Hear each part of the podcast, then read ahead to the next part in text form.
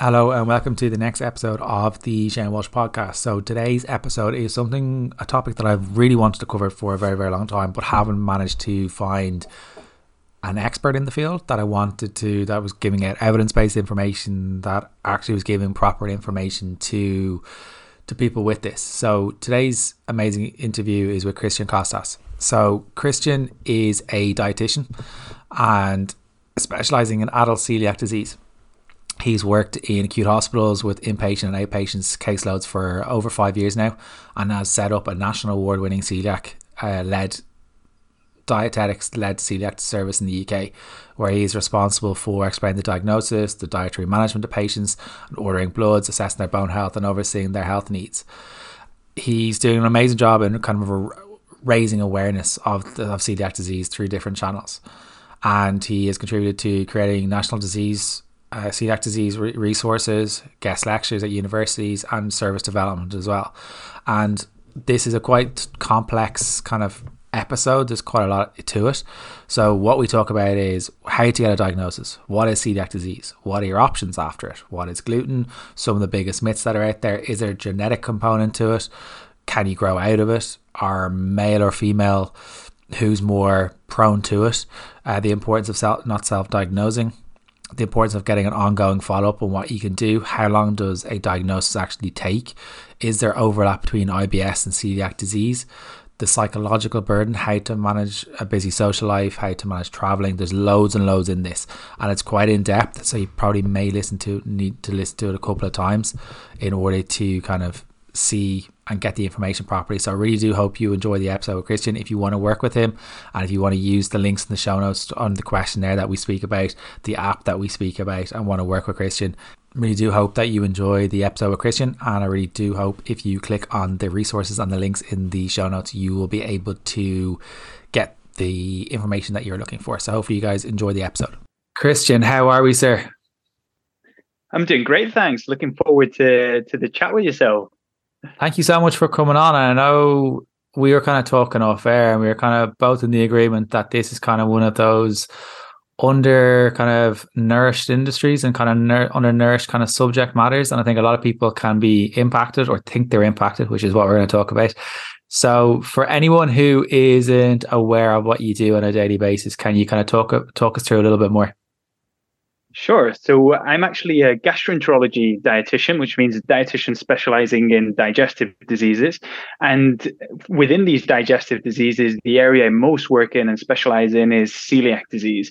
So essentially, I'll talk a bit about celiac disease through the podcast and define it. But essentially, what I do day to day really is um, I, I work both in the NHS and in private practice. And in the NHS, I run a dietitian led celiac service, which means that I'm the main clinician looking after patients with celiac disease rather than being a doctor, but I work very closely with one of our gastroenterologists too if there's medical issues. So I support patients from diagnosis to ongoing follow up within the NHS. We develop our service, support patients in different ways. And then also in private practice, I support patients through City Dietitians, which is a London clinic. Um, and we do, we sort of, mainly, I mainly do online sessions, but essentially support people there with celiac disease and other gluten related disorders, which we can, I presume there'll be some issues we'll, we'll touch on and then we can clarify what some of these different things are for people who want to know a bit more about. But essentially, do a bit of that, work a bit in in research, always trying to contribute to research to improve things too. Uh, do a bit of guest lecturing at university for dietetics courses, and really try to raise awareness on social media and many different platforms about celiac disease and other digestive diseases, essentially. And have you noticed a big kind of uptake in kind of people looking for kind of diagnosis in the last little while, or have you kind of has it been always been kind of quite high, or is it kind of spiked up in the last little while? Yeah, really good question. So I think from from an interest perspective, I would say definitely the interest has picked up a lot in terms of people being aware of digestive health um, and trying to optimize digestion through diet, but also about digestive diseases. And it's really good. There's lots of awareness been raised in that in that way. But I think we're also seeing a rise in in diagnoses of some of these digestive conditions. So, for example, celiac disease. We know that internationally across different countries, the it's it's on the rise. So, and we know this is within the UK too. Some of it, I think, we can attribute to better diagnostic tools and better awareness around uh, you know around clinicians being more aware of celiac disease. You know, previously, for example, if you talked or asked clinicians about celiac disease about 30, 40 years ago, many wouldn't really know what it is. Yeah. But now we've got much better awareness, better tools, better non-invasive tools to diagnose it, which which really helps. But I think there's also other components, which is why it's, it's a complex condition that are probably contributing to a raised diagnosis that we can't just explain with better diagnostic tools. And we're seeing this in a similar way in some other digestive conditions. Can you explain exactly what it is? Because I don't think an awful lot of people know what it is. And I know a lot of people can just say, right, I'm celiac. It's like, no, no, there's, you need to actually figure out what the actual definition is first, because it's hard to, hard to diagnose it yourself with something if you haven't got a definition of something. Definitely, and I, I, would say it's something that you it's impossible to diagnose on your own, essentially, because what it is is an autoimmune condition, and and actually it's what we call a multi-system autoimmune condition because it affects different systems in the body. So what happens essentially is that when someone has celiac disease and they eat gluten, then what happens is that that gluten triggers this autoimmune response where the body ends up attacking itself at the height of the small intestine. And it's kind of the proximal part of the small intestine just after the stomach, which is called the, the duodenum. That's where most of the damage happens. It happens further down too, but that's where we see most of most of the damage really. And what happens is that if we actually if we don't treat this and we don't remove gluten, which we know is the known trigger for this condition, then there's ongoing gut damage that happens, and this can lead to symptoms, ongoing symptoms, and ongoing complications. So for this, because it's a it's kind of a, a complex condition because there's many things that interact there, but actually we knew you've got specific tools to diagnose people, and this ha- always has to be done through a through a health professional, essentially. And like, what exactly is gluten? Because I, I think people, when they think of kind of gluten, it's just well, I just can't have bread. Yeah, great. So, and I think the, the key thing here is to, and this is really good to differentiate a bit. So, a lot of people associate bread with gluten, but there, it's more complex than that because gluten is just one component in bread, right?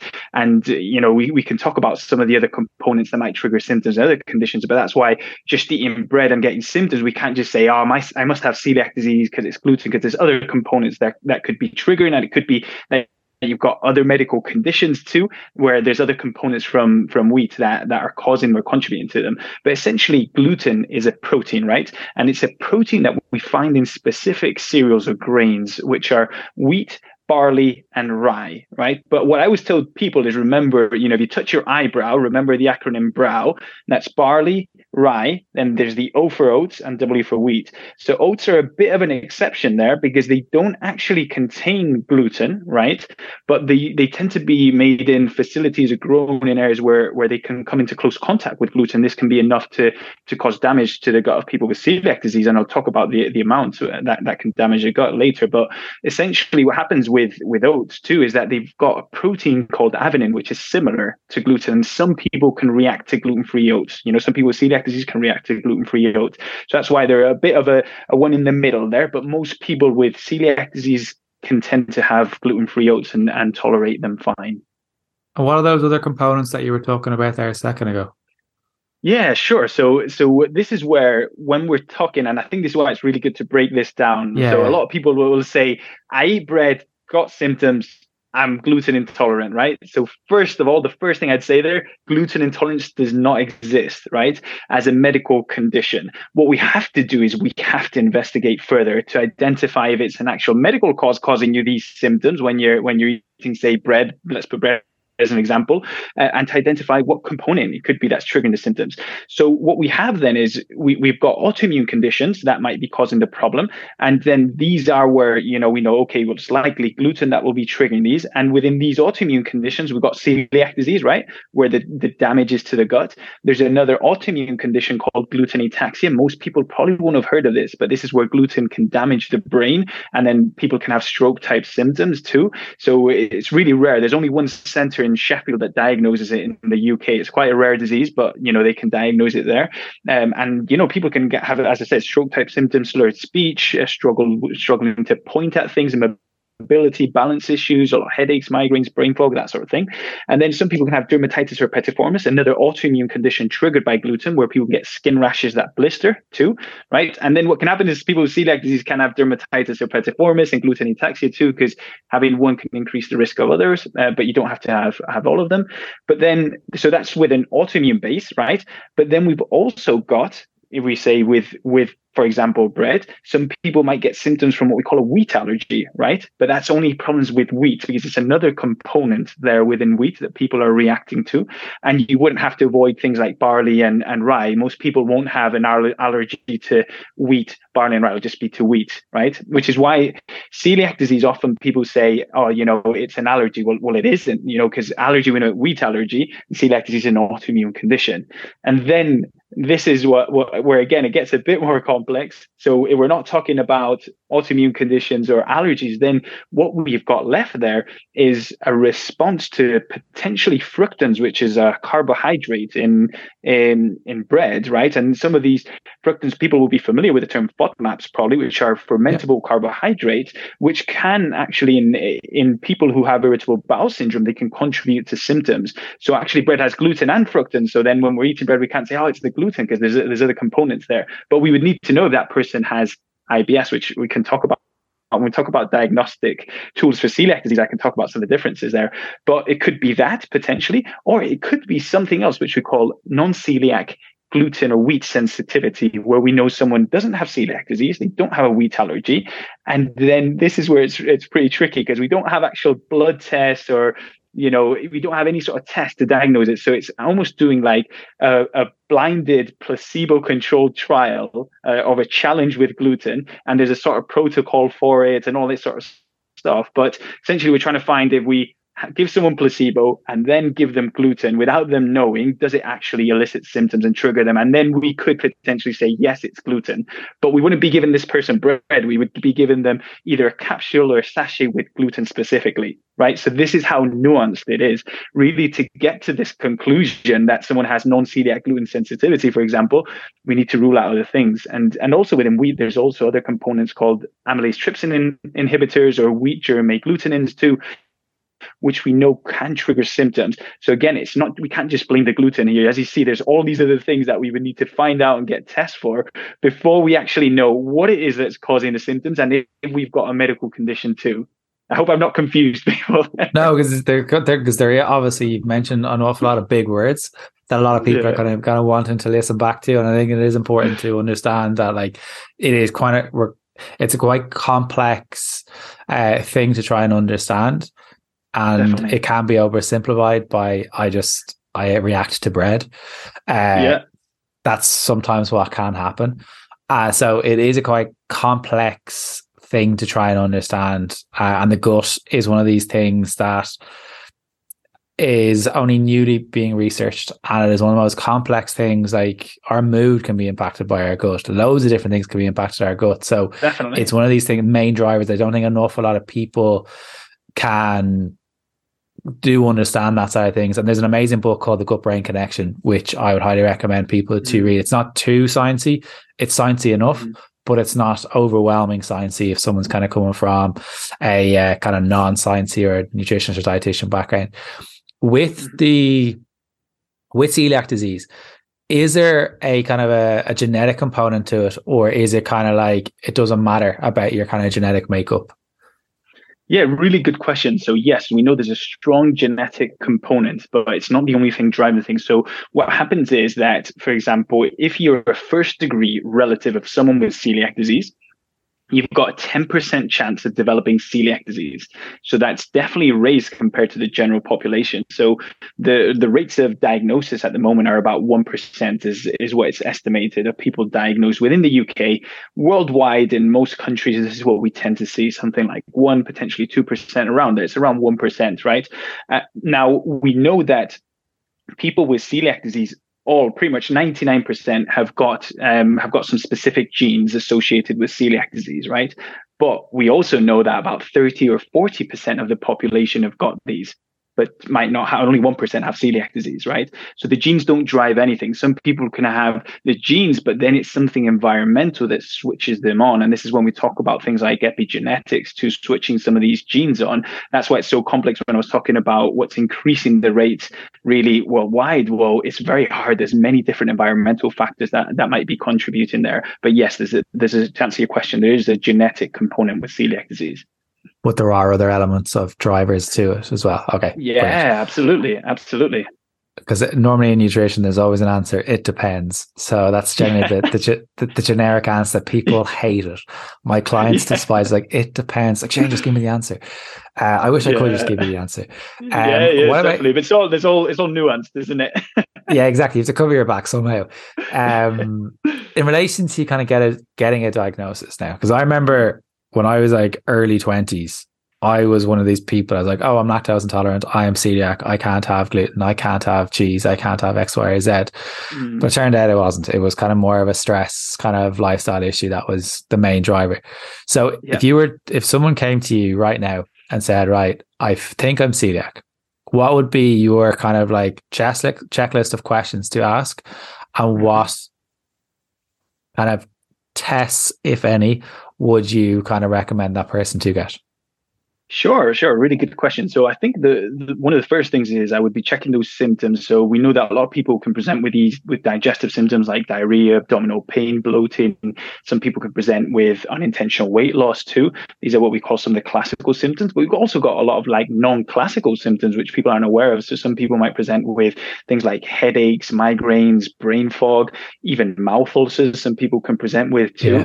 As I mentioned, dermatitis herpetiformis, where they're getting skin rashes too. A lot of people people present with fatigue, maybe joint pain. So I think there's a lot of these symptoms, you know, and even uh, iron deficiency anemia happens about 25% of people with celiac disease, problems with absorption of certain vitamins like B12 and folate too. So, so really we, we start to understand this as a condition since it affects different, so all these different systems. It's quite hard to diagnose because you got to be on the ball thinking, actually, could this be celiac disease, right? So I think we have to have a bit of a low threshold there for testing, but some of these things, these things that would raise a bit of, uh, of concerns or thinking is that could it be celiac disease again. We know there's a first degree relative. Potentially there's other autoimmune conditions maybe like autoimmune thyroid disease type 1 diabetes. We know there's an increased association with them. And i think you know just as a bit of a tip for for any listeners if you go into celiac uk there's actually a questionnaire. Is it celiac um is it celiac celiacdisease.org i think it is. And then they can complete the questionnaire um, themselves, and it tell it will tell them that they should be getting tested through a GP. So that's quite useful for anyone considering it. But essentially, if I were to think, okay, this person, you know, coming with some, they're telling me they've got symptoms when they're potentially, let's say, bread eating bread, they've got these issues. We'd say, okay, well, if we wanted to go for testing, then I would the first thing I'd recommend is not to take try to take gluten out of the diet because the the diagnostic tools we have for celiac disease at the moment are trying to test an abnormality, something that shouldn't be happening. So we remove remove gluten from their diet, these tests are not accurate. So it's right? the opposite of the FODMAP, essentially. What, what do you mean? So with the FODMAP diet, they eliminate a food for a certain amount of time and then bring it back in. But mm-hmm. with the celiac thing that you're sp- speaking about there a second ago, is you actually need to keep it in in order to see the abnormality. abnormality. Yeah, yeah. Definitely. Well, just for the testing process, yeah. because yeah, because with with the FODMAPs, it's more symptom based when we know they have IBS too. But but yeah, with with this, absolutely, you want to keep it in, and it's six weeks. That that that. So f- first of all, the first thing we'd say is for a blood test, right? You need to keep gluten in your diet for six weeks, eating gluten at least daily, right? And then we've got a celiac disease antibody test, and the main one that that most GPs will be checking is uh, immunoglobulin A tissue transglutaminase. It's a bit of a mouthful, but essentially, this is a specific celiac disease antibody. And and we want to make sure that that person's eating gluten for six weeks, right? So it's a reliable test. And then if that's elevated, then there's a couple of things that can happen, right? So historically, what's happened in adults, so it's a bit different in adults and children, right? But in, in adults, for example, then usually what would happen is they would get maybe referred to gastroenterologist, and then we would try to verify things with an endoscopy, a camera test that goes down the throat into the stomach, into the small intestine, takes some biopsies, some samples, and sees if there's physical gut damage right?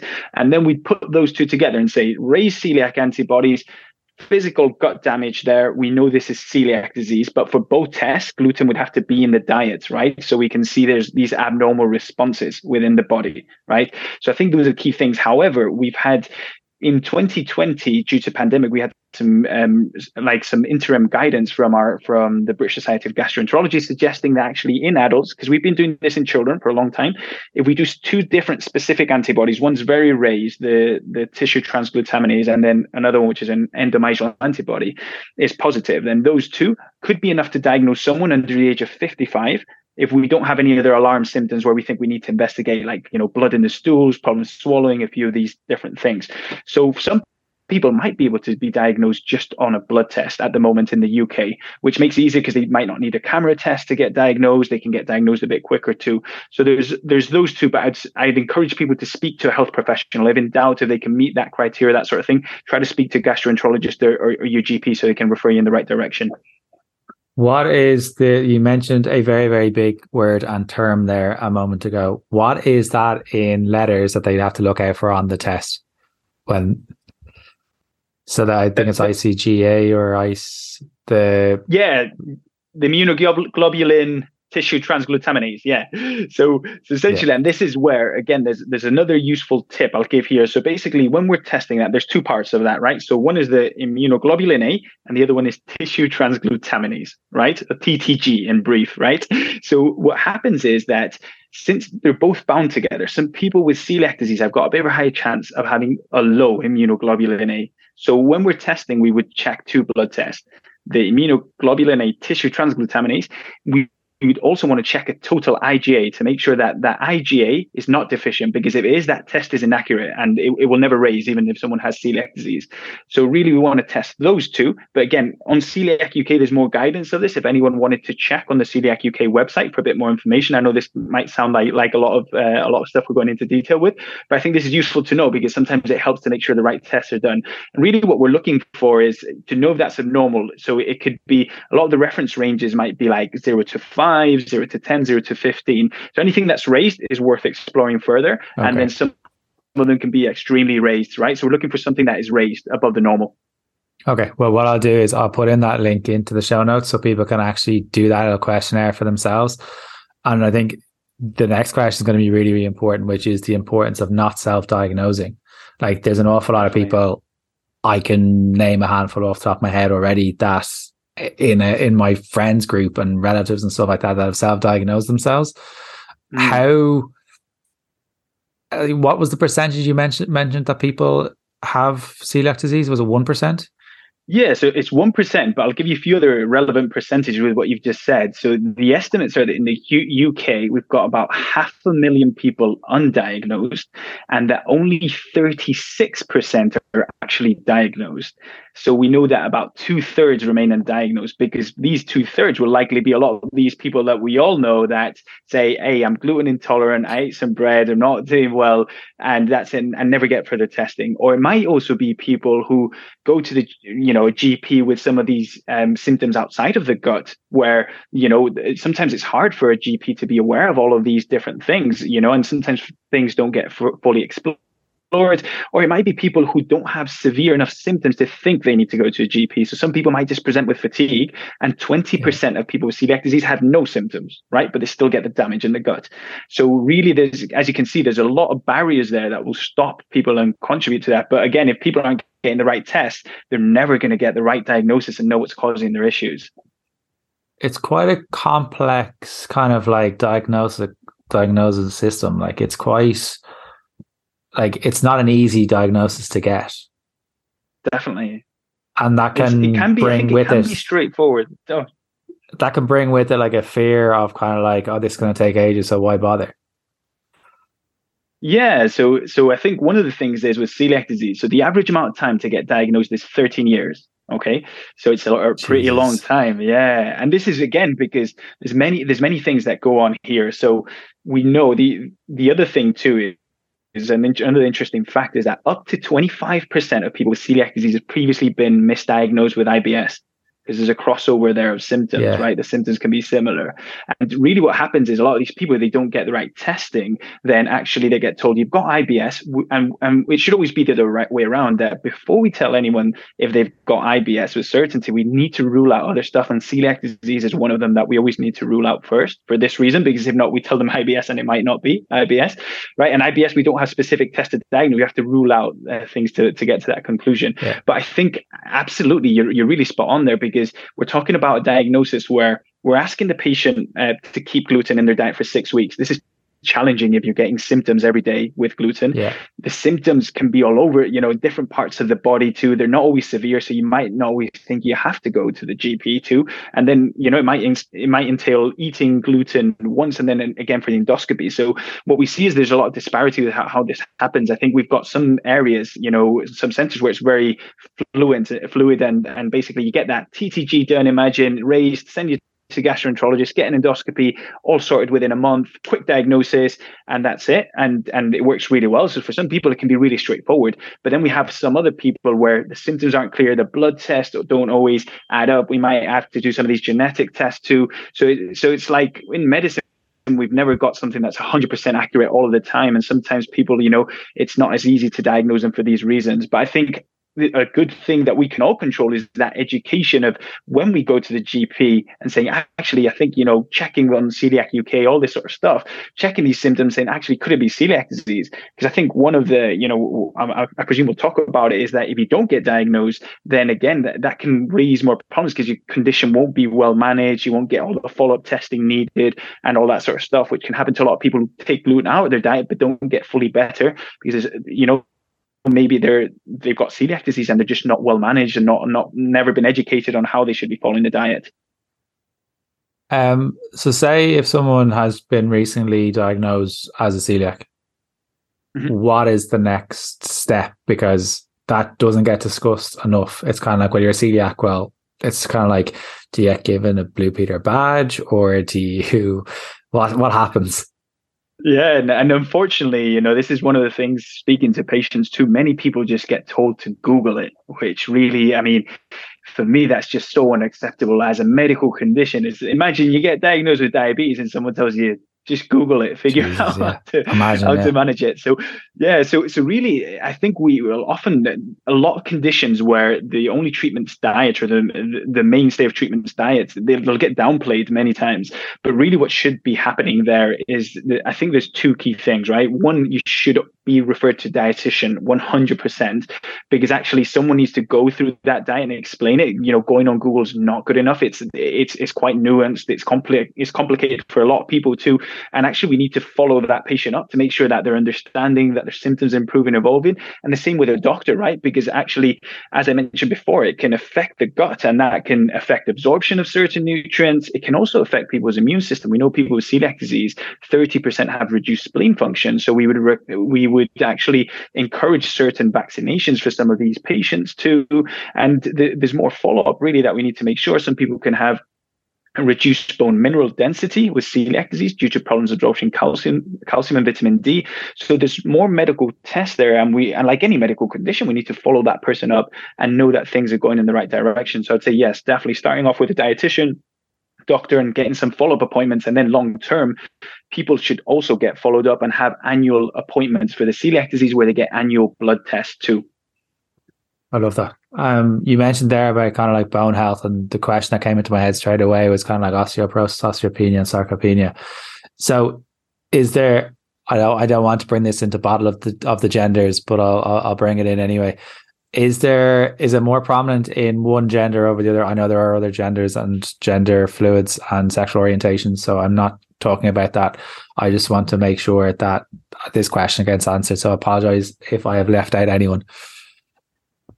Yeah, it, it is essentially. So we see it more prevalent in women. It's almost like uh, the ratio is almost like three to one, and we see this with many different autoimmune conditions. And this is a, I think it's a re, it's a fascinating area too because it makes you think, you know, are we that different between? Can we just explain a gender difference for this disparity? You know, yeah. and I think there's a lot of other stuff going on there too. But but it's uh, it is yeah, like many. Uh, but this is the fact with many autoimmune conditions, we see a higher prevalence in women. because I know, like, because I know with the likes of say PCOS or endometriosis, mm. um, there's a, a, higher prevalence of the likes of IBS in, yeah. in, in people with those kind of um, conditions, and that can be quite debilitating for that individual. Would there be a higher percentage in that bracket of kind of those endometriosis or PCOS or any other kind of endocrine or hormonal uh, issues with with celiac disease? So are you, are you asking if, if it could affect? Yeah, would there be would there be a, a higher population disease? for those that with, with celiac disease compared to others? That that also have endometriosis, you mean? Yeah. Um. So so I think there's Comp- do, do, you mean in terms of comparing ma- male and female or men Just and women? Maybe even someone like not even male male v female, but say if so uh, uh, someone who has a menstrual cycle and has a kind of normal functioning menstrual cycle, and then versus someone who has endometriosis or, endometriosis or PCOS, would there be a higher likelihood that you may have um, celiac disease? Yeah, so if you if you have endometriosis, yes, you've got okay. a higher. There is a higher. Um, it's kind of a lot of these things. It, it's always hard to say you definitely have it or not, but there is yeah, an yeah. association with with celiac disease. Yes, yeah, okay. there is. Um, with PCOS, I I haven't seen it. But a lot of the associations that we see with celiac disease are a bit more down the autoimmune link, right? So it's a bit more with autoimmune thyroid disease, type one diabetes, autoimmune hepatitis too we see it with lupus too. So, so those are some of the the main conditions where you see it, the associations a bit higher. And what about kind of those kind of going through, say, perimenopause? Does it kind of get ramped up there if you have like, do, do kind of symptoms get, can, may they get a little bit more heightened? Because obviously when kind of like the mood and kind of like the diet may vary and you're kind of looking for those quicker fixes of kind of like carbohydrates or quick fixes of sugar and all that mm-hmm. kind of stuff when you're not sleeping or you're getting night sweats um and it's important to talk to the doctor if that's if you're going through that but do you see it heightened in patients with kind of going through perimenopause I think the the whole thing here with celiac disease is that, as I mentioned, we've got 13 years it takes to get diagnosed, and most Madness. people get diagnosed between the age of 40 and 60. So what we do see is people saying, you know, and this might be people who are not getting tested saying, "Oh, I'm I'm at that age you know, I'm getting some symptoms. It's just probably that. It's the perimenopause. I'm getting that age. And actually, that's why it's always get good to get tested, right? Because what might be happening is that you've got undiagnosed celiac disease. You know, I, I've seen, we've, we've had people diagnosed at the age of 80, 88, you know, 90. I've seen it too, really. But a lot of these people have been living with celiac disease for, for quite a while because it can happen, as we mentioned, there's, there's the genes you can have, and then the trigger can happen at any point in the lifespan to trigger your celiac disease disease, right? So we see people diagnosed really early age, as soon as they're weaned potentially, to people much later on in life. Oh, brilliant. Okay, because I know like like there it, there is a massive massive kind of element of when there's anything gut related, it can have a massive impact on our mental health. And I think mm. if anyone has ever had kind of like I like IBS or they've had a laxative effect from a certain food or you don't feel too well after, or you get kind of like when you're away on holidays over in Thailand or something, you get normally get the, yeah. the, the, the issues with the stomach that every single person gets, and it's not fun. It it messes with your head a little bit. The the, the psychological t- burden of it of celiac disease isn't spoken about enough. So, what can we do to support someone with this, and what can someone do to support themselves?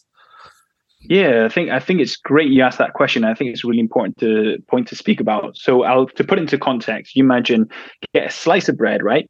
Normal slice of bread containing gluten, chop that into 100 slices. So one of those smaller 100 pieces is enough to trigger damage in a day to someone with celiac disease. So really we're asking people with celiac disease to avoid less than a crumb of gluten for life right? So this is diet we don't want to break because it keeps the gut healthy. So you imagine the consequences of doing that because it's not just saying, you know, when we say wheat bar barley right? people think, oh, you know, it's just the ingredients, just, you know, look at the package and that stuff. But this involves what we call cross contact too, where say, imagine, you know, you get your gluten free bread, but if you put it in the same toaster as the rest of the people in the house, then that's what we call cross contact because it comes into contact with some of the crumbs in the toaster, gluten. You can't use the same oil that's been used like in shared fryers. So if you go out and just order chips, for example, you think, yeah. okay, potatoes, that's it. But if someone's used that oil to cook something with gluten, like fish and chips, for example, or other stuff, then that's not going to be suitable. Heat doesn't kill the gluten. So really, this has a huge impact because then for life, you've got to avoid be checking all your labels, looking at different things on the package with your labels, then you've also got to at home make sure everyone's aware at home of stuff, making sure that you do your food separately. You can use the same pots and pans, they just need to be clean, right? But it's an extra layer with everything. And then also, you know, imagine eating out. Whenever you go to a restaurant, you can't just go to any restaurant because, you know, if you go rock up to this restaurant and ask about gluten free options and, they, you know, they've got nothing in place to avoid cross contact in the kitchen, then it's going to be an unsafe option for you and you can be really unwell for the next few days so it's it's very debilitating. So there's the whole trying to avoid symptoms trying to avoid gluten. And this you know this is what i say to to patients a lot of the time. Yes the benefits of this is that it's a dietary treatment and you won't so there's no medication so there's no side effects from the medication but this, there are side effects which are psychological. And and this is the whole thing. And that's why really i always advise people to you know accept that. And i would i think that part of when you were asking me before before about what happens when you get diagnosed. At the moment, you should get referred to dietitian, gastroenterologist, but I think a psychologist would be key there. And we know this more and more in digestive diseases. The role of psychologist is there's just no funding for it, unfortunately, but they should be there. There's research, you know, it's very clear. Psychologists should be there. Um, and and that's from a patient perspective. I think it's understanding that, getting the right follow-up from dietitian, if you can, psychologist, being open about it, joining Coeliac UK. There's loads of information on Coeliac UK. They've actually got an app too, where you can scan barcodes, which is fantastic. The Coeliac UK app, scan barcodes, and it tells you if they're suitable for you. Coeliac UK get more information from manufacturers.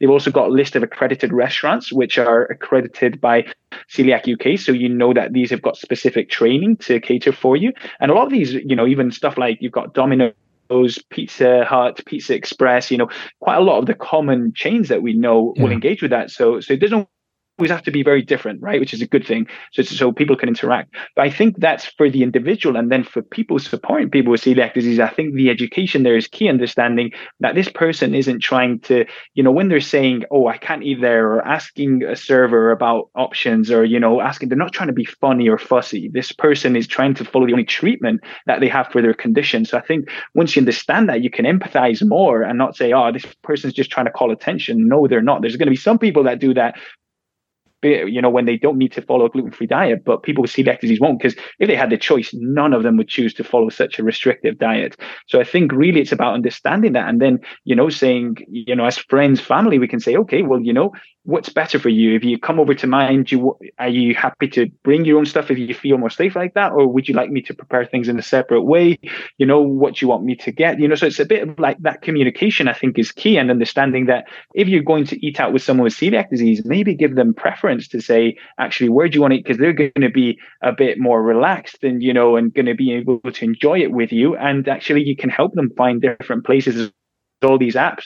There's another app called um, find me gluten free which has got you know places that are rated around the whole world too you know so this can help with things like traveling but i think that's whole that communication and understanding are completely key there is there any one cuisine that would be better for someone with celiac disease because as you mentioned there the word like pizza and stuff they are foods that people with with kind of like who are celiac they kind of fear they fear like going to like italy and stuff like that they're like this is going to kill me so it's kind of like, are there yeah. any cuisines that you would kind of say would be more friendly? That's really interesting you say that because actually Italy is probably one of the best places you can go if you have celiac disease because it's so prevalent that they've actually adapted to it, right? So, so I think that's why this is a good thing. A lot of people with celiac disease will say, "Oh, I can't do this, I can't do that," and and what I say to everybody is, we want to make sure that you're avoiding gluten to the right level. Because if you don't, most people, what most people are doing because they don't have all the right education understanding is they're following a more restrictive diet than they need to, right? But now nowadays, actually, for most cuisines, we have got gluten-free options, which is really good. So if you check on the a lot of these restaurants, you will find loads of places do gluten-free pizza. As I mentioned, you know, you've got Pizza Hut, Pizza Express, Domino's, all of these do do gluten-free, which is really good. Um, but you've got all different types of cuisines. So I wouldn't say specifically. There's some that if you're looking for naturally gluten-free ingredients, then then you know place Pho, which does Vietnamese food, which is which is really good. You know, they're credited also.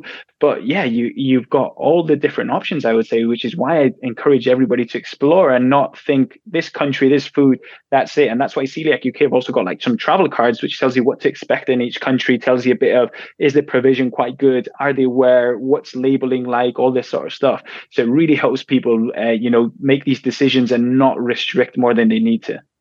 I love that. Uh, I think that I think that website definitely needs to be checked out, and that the the app that you mentioned a, a little while ago. What about kind of like the likes of alcohol?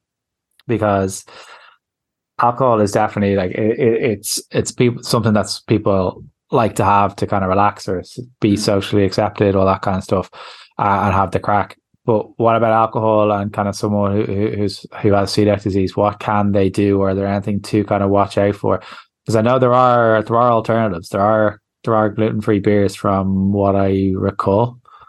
Yeah, definitely. So we've we've got more and more, and it's interesting. Like some countries have got a very different provision. I'm I myself am from Spain, and pretty much every brand of beer has got their own gluten free beer in in Spain, and they taste very similar. Whereas over here in the UK, it's might maybe not as common to see, but there's more and more. And uh, you, if you go to any supermarket, you'll find gluten free beer yeah. for sure. But yeah, I think that's one of them. A lot of people drink beer. Then there's some, and this is why I think it's so important to get referred to a dietitian, right? Because eh, there's not all, as I was saying you know, with oats, there's a, a, few exceptions, right? Depending on the person too. But there's also some exceptions to the gluten-free diet. So, for example, you know, the the gluten-free beer, a lot of it has got barley in it, right?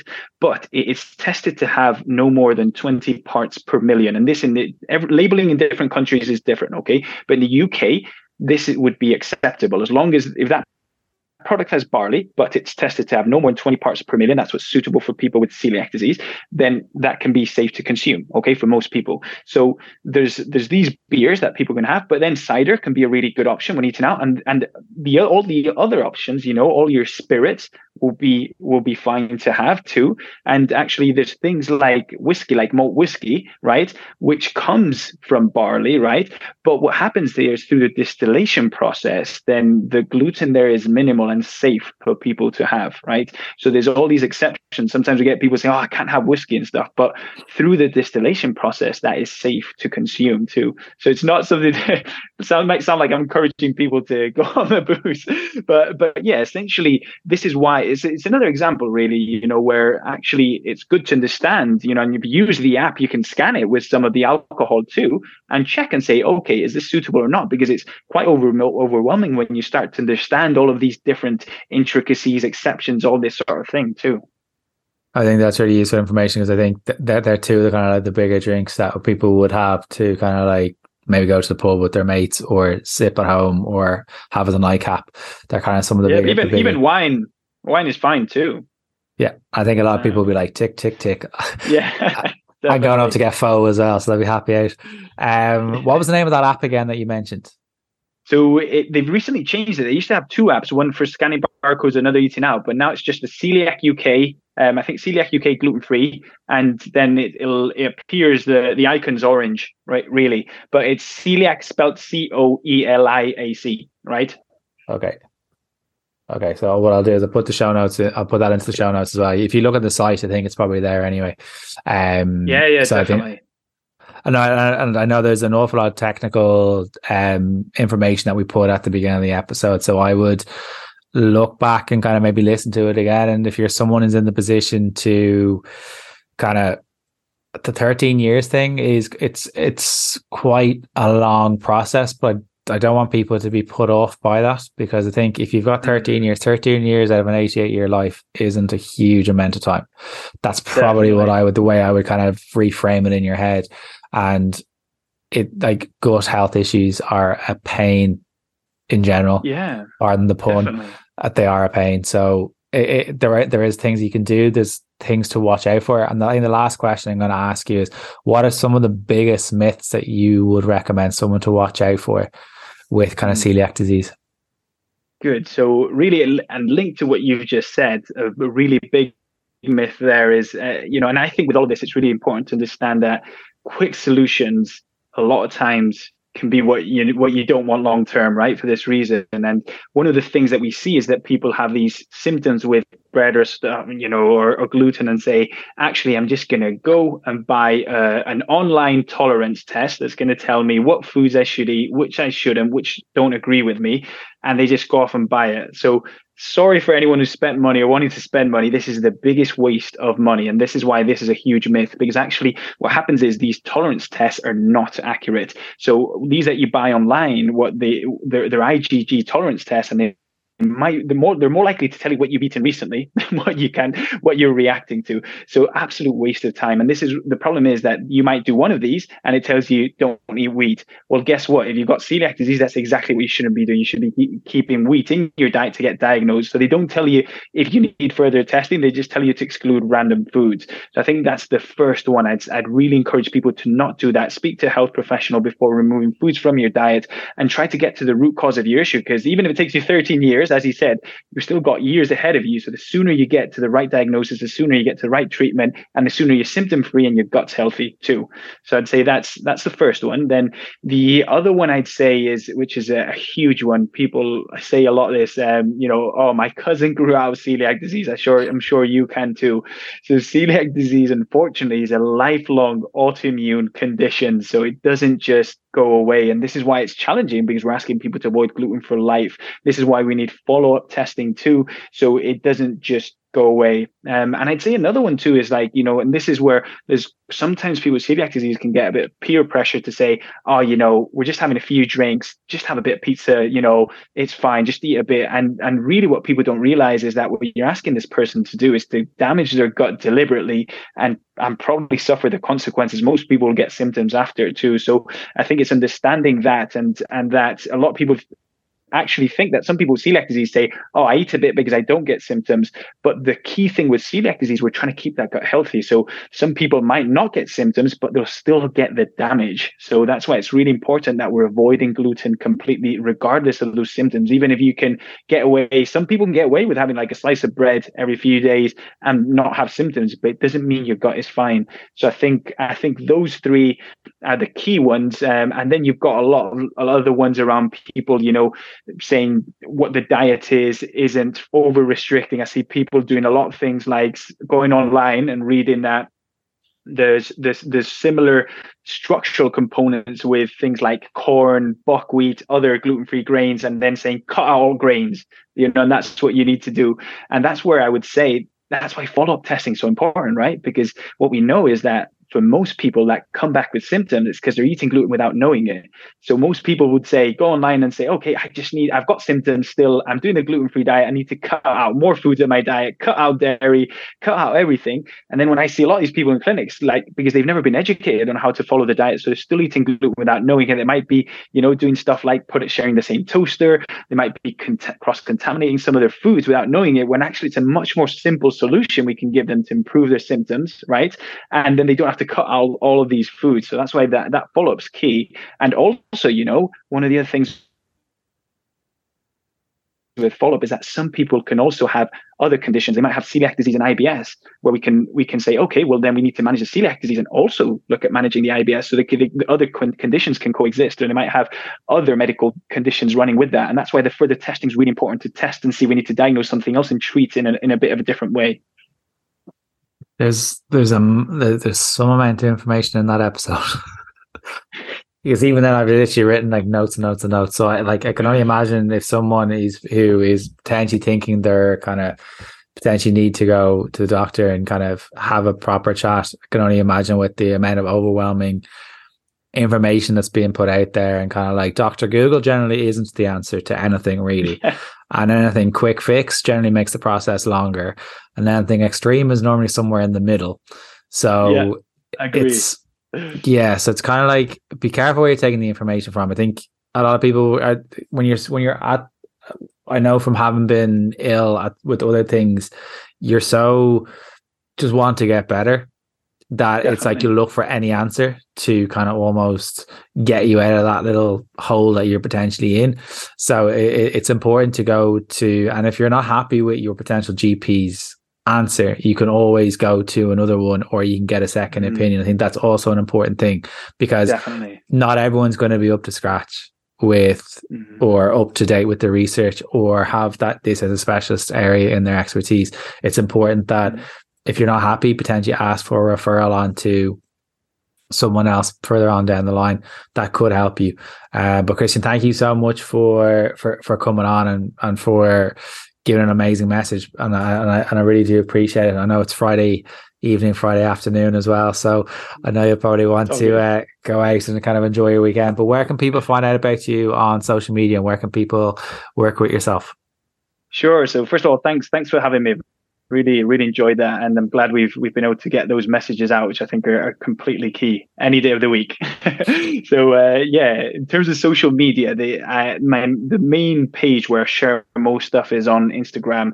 So it's celiac c-o-e-l-i-a-c underscore dietitian. That's on instagram. On twitter i use the handle christian without an h costasb c-o-s-t-a-s-b um, and those are probably the main two places. Then in terms of private practice or the website's up and running with city dietitians. And this is one of the things I think can help. Sometimes, if, as you mentioned, if you go into GP struggling there, sometimes speaking to dietitian can help because as dietitians, we can identify some things. And if further testing is needed, potentially communicate to the GP, that sort of thing. So sometimes it can be a bit of like getting an ally there, and that can help to kind of fight your corner and all that sort of stuff, right? So I think sometimes it's good to, to be able to communicate with different health professionals.